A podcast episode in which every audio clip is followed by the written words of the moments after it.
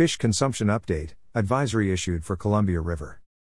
DOH recommends limiting meals of sturgeon, lamprey due to levels of PCBs, mercury. The Washington State Department of Health, DOH, is issuing updated meal limit recommendations for consumption of sturgeon from the lower Columbia River, in addition to a new consumption advisory for lamprey from the Columbia River due to polychlorinated biphenyls, PCBs, and mercury levels above Washington state's health based screening levels.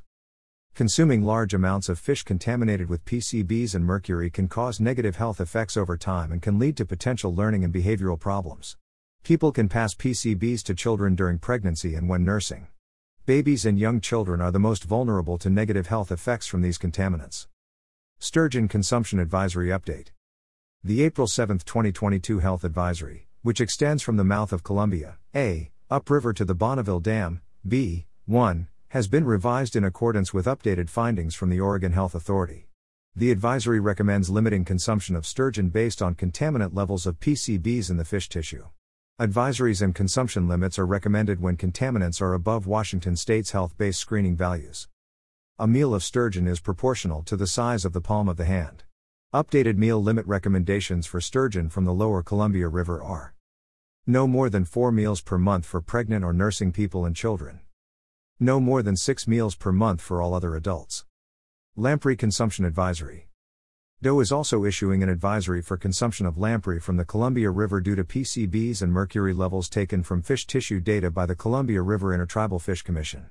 The data, in accordance with findings from the Oregon Health Authority, showed PCBs and mercury at levels of concern in lamprey for vulnerable populations, pregnant or nursing people and children, and elevated PCBs for all other adults.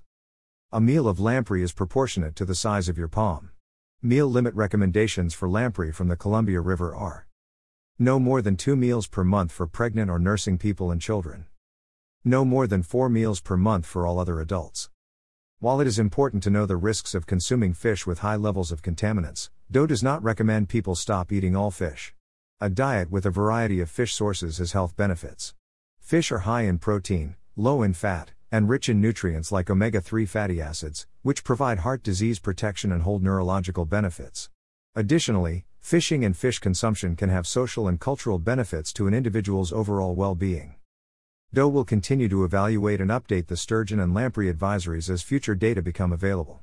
Fishers can visit the WA DOH Fish Advisories webpage for information on the Columbia and other Washington state rivers.